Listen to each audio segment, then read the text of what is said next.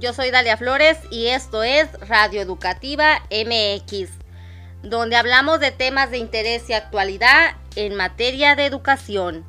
Hola, ¿qué tal mis queridos radioescuchas? Sean ustedes bienvenidos a este su programa Educación MX. Espero se encuentren muy bien de salud y deseándoles que tengan un excelente fin de semana y sobre todo me gustaría invitarlos a que sigan atendiendo las medidas preventivas contra el COVID-19. Sin más preámbulos, demos inicio a este su programa Educación MX. El día de hoy estaremos hablando de un tema muy interesante, siendo el siguiente, cómo se vive el proceso de ingreso al servicio profesional docente, por lo cual les presento a nuestro invitado de lujo, Esteban Hernández Flores, docente frente a grupo. Egresado a la licenciatura en Educación Primaria de la Escuela Normal para Educadoras de Unión de Tula. Hola, ¿qué tal maestro? Un gusto tenerlo en nuestro programa. Hola, buenas tardes, este, Dalia. No, pues al contrario, el gusto es mío. La verdad que, este es un programa que, que yo admiro mucho y por la verdad es, la verdad es que me siento muy honrado y agradecido por tener la oportunidad de, compartir un poco de mi experiencia en cuanto al tema de ingreso al servicio profesional docente. Bueno, Esteban, ¿qué tal? ¿Qué, qué te parece si iniciamos con nuestra entrevista? Adelante, estamos en tu programa.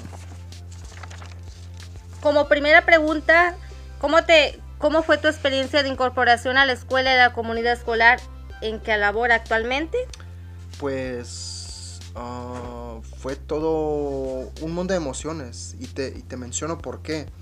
Eh, fue, fue un proceso de admisión muy accidentado que de hecho aún no termina. Pero pues fue, así como fue accidentado, fue inesperado y pues ¿en qué, eh, ¿a qué me refiero con esto inesperado? Fíjate que cuando yo logré terminar este, mi carrera y cuando estaba llevando a cabo todo el proceso de admisión, pues jamás me visualicé en, un, en algún espacio en particular en el cual yo quisiera tener mi primer este, trabajo. Sin embargo, por obras del destino me tocó llegar a, o me tocó que en el momento que yo elegí mi, plaza, pues llegar a la, a la, localidad de donde yo soy originario, es un poco raro o si no muy difícil, dado que es muy complicado que esto suceda. Y pues también hecho un poco complicado, la verdad es que, que, las cuestiones de que las cuestiones administrativas y de dirección me han costado mucho.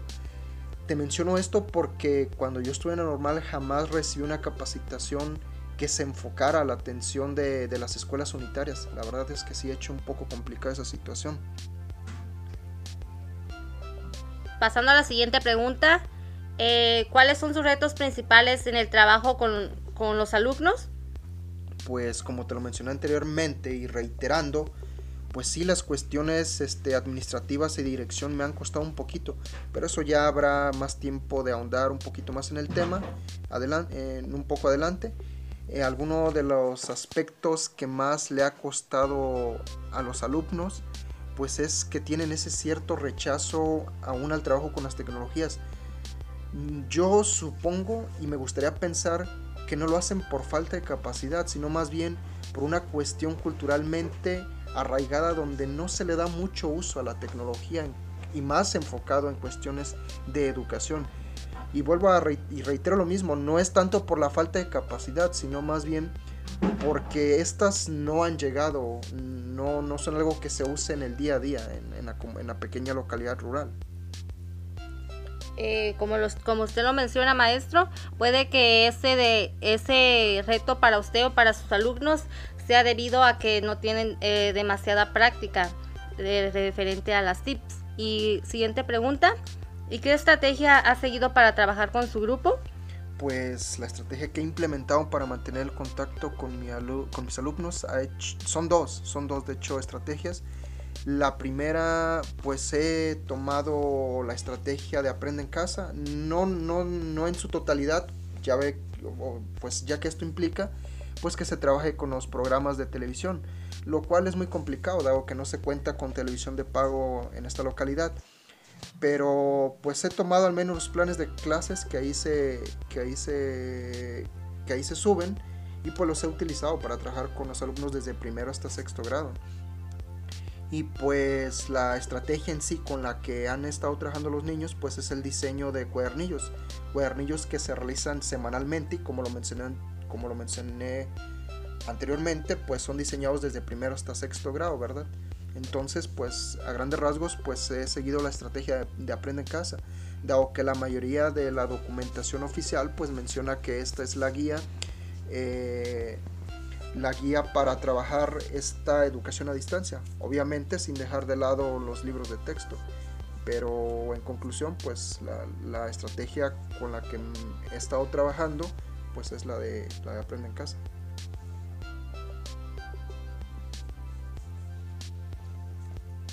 Ya estamos de regreso en este, en este su programa. ¿Te parece si continuamos con nuestra entrevista? Sí, claro. ¿Ha hecho difícil o fácil conocer a tus alumnos en esta modalidad a distancia causada por el COVID-19? Mm, pues sí un poco, aunque como te mencioné al principio, pues yo tengo el, o tuve el privilegio que no muchos maestros se pueden jactar de decir que han tenido eh, este privilegio. Pues yo ahora sí que nací y crecí en esta comunidad, así es que pues de cierta forma ya conocía pues más o menos el contexto sociocultural, obviamente la idiosincrasia que se maneja de, en este grupo social. Sin embargo, pues ya tenía cerca de 4 o 5 años que, que no radicaba en, en, este lugar. Pero pues sí, o sea, a grandes rasgos te puedo decir que, que no me que sí ha hecho un poquito complicado por el trabajo a distancia, pero no ha hecho una labor así titánica, muy difícil.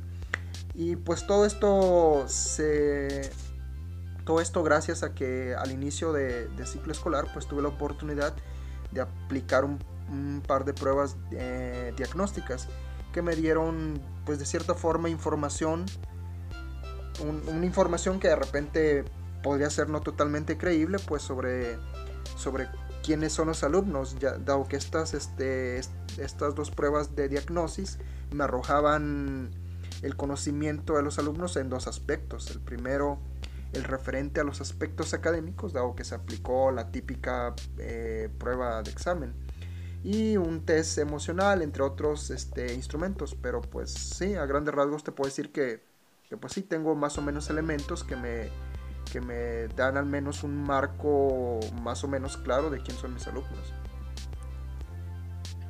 Entonces, maestro, usted como lo menciona, Dice que el contexto usted ya lo conoció, ya lo conocía, es decir, en lo cual se le brinda como una un beneficio para usted el ya haber eh, vivido en ese contexto, lo que le brinda más herramientas para trabajar con sus alumnos. Pasemos a la siguiente pregunta. ¿Por qué es importante el tener este acercamiento con los educandos? Ah, pues es vital, es vital y era justo y necesario en esta, en esta en este regreso a clases tan accidentado que tuvimos, dado que pues es la única herramienta que tenemos los docentes en, esta, en este periodo de, pandemia eh, para, para, conocer a nuestros alumnos, principalmente pues buscando conocer sus fortalezas, pero sobre todo sus debilidades, dado que estos son, este es el punto o el aspecto principal que hemos tratado de, estar subsanando en este trabajo a distancia a través de los cuernillos entonces, pues sí, es, es, muy, es, vital, es vital el, tener este acercamiento con los alumnos. Obviamente no se ha tenido el contacto que uno quisiera. Sin embargo, pues sí, podría decir que he tenido cierto contacto a través de las asesorías este, a distancia y, y, el contacto que hemos tenido a través del grupo de WhatsApp y de repente asesorías personalizadas que he tenido. Entonces, pues sí, creo que, creo que es importante para generar ese vínculo con el alumno sobre cuál es tu idea y tu metodología de lo que pretendes implementar, ¿verdad? Entonces, pues... Pasemos a la siguiente pregunta. ¿Qué relación y comunicación has tenido con el colectivo docente de tu escuela? Pues como lo mencioné anteriormente, soy docente unitario. ¿A qué se refiere esto? Pues eh, tengo, o más bien dicho, este, este papel lo desempeña aquel docente que llega a una pequeña comunidad rural normalmente, donde éste tiene que atender a los seis grados, a mismo, tiene que atender cuestiones administrativas y de dirección. Entonces, Eh, pues la relación que he tenido con, mis compañeros, yo en este caso no te puedo hablar de un colectivo docente, porque, porque no lo he tenido, pero sí te puedo decir que, hemos tenido una, estrecha relación, una, una, relación muy, muy cordial a través del grupo de WhatsApp que tenemos en la zona. Y asimismo pues a través de los Zoom que hemos tenido eh, a lo largo de estos dos consejos técnicos, de hecho acaba de pasar el viernes pasado el último, entonces pues sí te puedo decir que, hemos tenido un acercamiento a la distancia, pero, pero sí, ahí hemos estado para apoyarnos. ¿Es importante esta comunicación con el colectivo docente? Ah, sí, sí, sí es muy importante. Yo te puedo decir en mi punto personal eh, que sí, porque gracias a ellos yo pues soy docente de no ingreso, tengo muchas dudas, así es que gracias a que me he estado comunicando con ellos mediante grupo de WhatsApp exponiéndoles mis, mis dudas, he recibido mucho apoyo de ellos, la verdad. La realidad es que cuando tú les comunicas tus, tus dudas que tienes sobre llenado del cierto llenado de una plataforma o de, cómo hacer un trámite, la verdad es que, que, te encuentras con personas muy abiertas al apoyarte o personas que, no te ponen pero, que en cuanto tú les pones el mensaje ya te están contestando a ver cómo te apoyan. Entonces, pues sí, la verdad que he tenido una excelente relación con ellos. Entonces, como usted lo menciona, maestro, aquí sería como la clave que la comunicación es el elemento primordial para usted poder llevar a cabo sus clases o sintonía con, sus demás colectivos. Pasemos, a la siguiente, pasemos a la siguiente pregunta. ¿Y qué tal la relación con los padres de familia?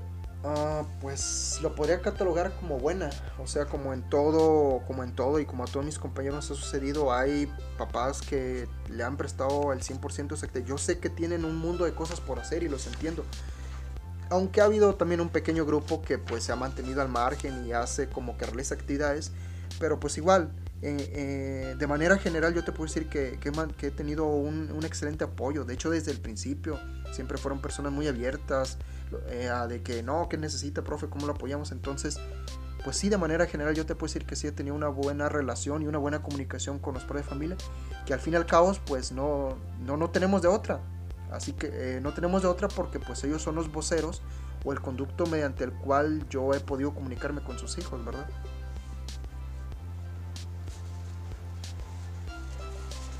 Para continuar con nuestro programa, avancemos a esta tercera parte, donde hablaremos un poco sobre temas más personales, más allá, más allá del docente.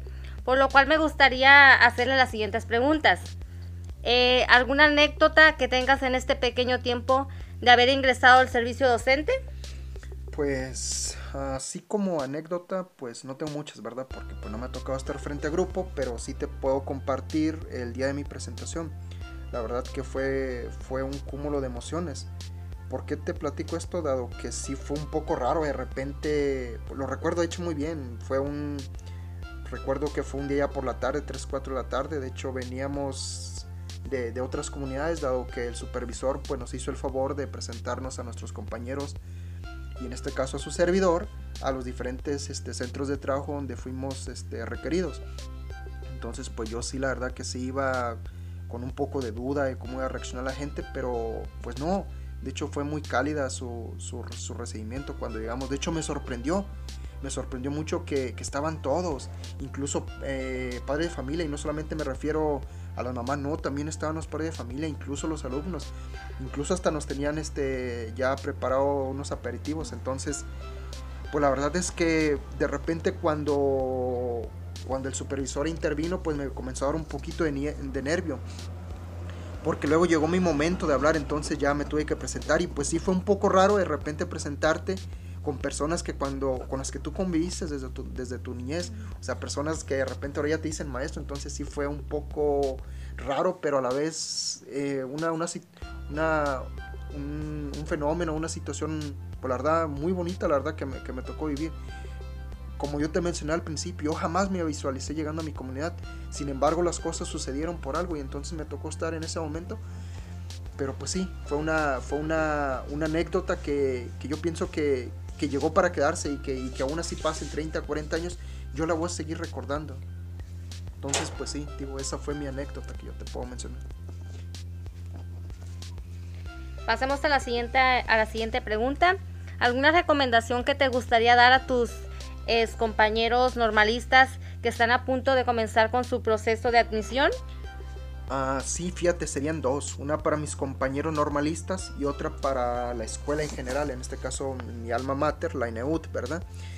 La primera es para mis compañeros que están ya en séptimo semestre, ya iniciando su proceso de admisión, porque ya va a iniciar, ah, pues que se atrevan a, a tomar escuelas multigrados, porque cuando yo estuve en los cuatro años que yo estuve, los tres años que estuvimos teniendo prácticas, siempre nos enviaron a escuelas modelo, escuelas de, de organización completa, donde el maestro te apoyaba y todo eso, y de repente te despegabas de cuestiones administrativas y todo eso. Entonces, eh, yo ahí les, sugeriría que tomaran ese reto de, anclarse en una escuela unitaria, que eligieran una escuela unitaria, una escuela multigrado, multigrado, bidocente, tridocente, donde puedan ver la realidad, porque al fin y al cabo, cuando ellos egresen de la, de la escuela normal y se inserten en el sistema educativo, esa va a ser su realidad.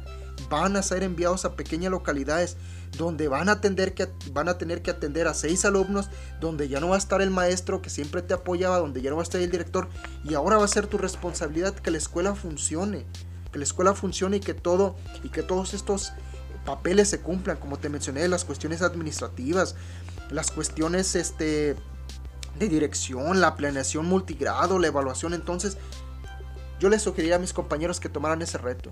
Ahorita están en el momento, pueden equivocarse, no hay ningún problema, pero que al menos ya lleven noción de lo que es trabajar en una escuela como esta. Y para mi escuela, y obviamente haciéndolo extensivo a mis compañeros de séptimo semestre, y no solamente de séptimo semestre, desde los que están en primer semestre, sería importante, como ya lo he venido recalcando en varias ocasiones, que les sugirieran, en este caso a la escuela normal, que les ofrecieran un curso que tuviera que, ver con cuestiones administrativas y de dirección. Con esto no me refiero a que les digan, no, pues que así se llena la plataforma. No tiene sentido que yo te plantee esto por el hecho de que para ingresar a estas plataformas debes de estar ya en el servicio profesional docente.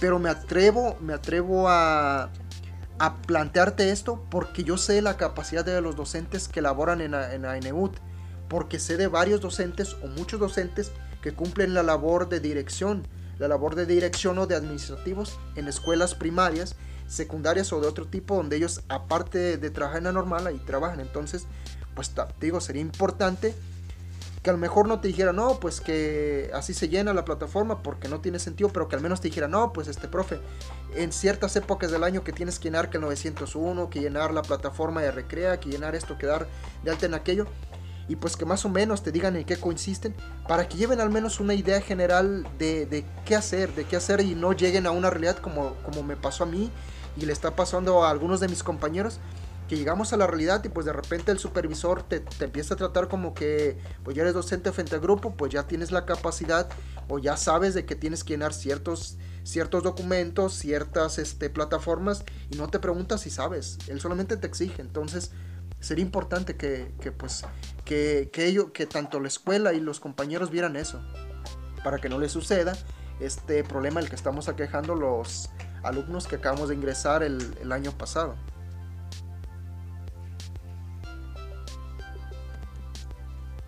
Directivo, directivos, si escuchan esto que acaba de mencionar el maestro, es importante que lo tomen en cuenta para sus nuevas generaciones que van a egresar y pasemos a la siguiente pregunta. ¿Algo más que desea agregar?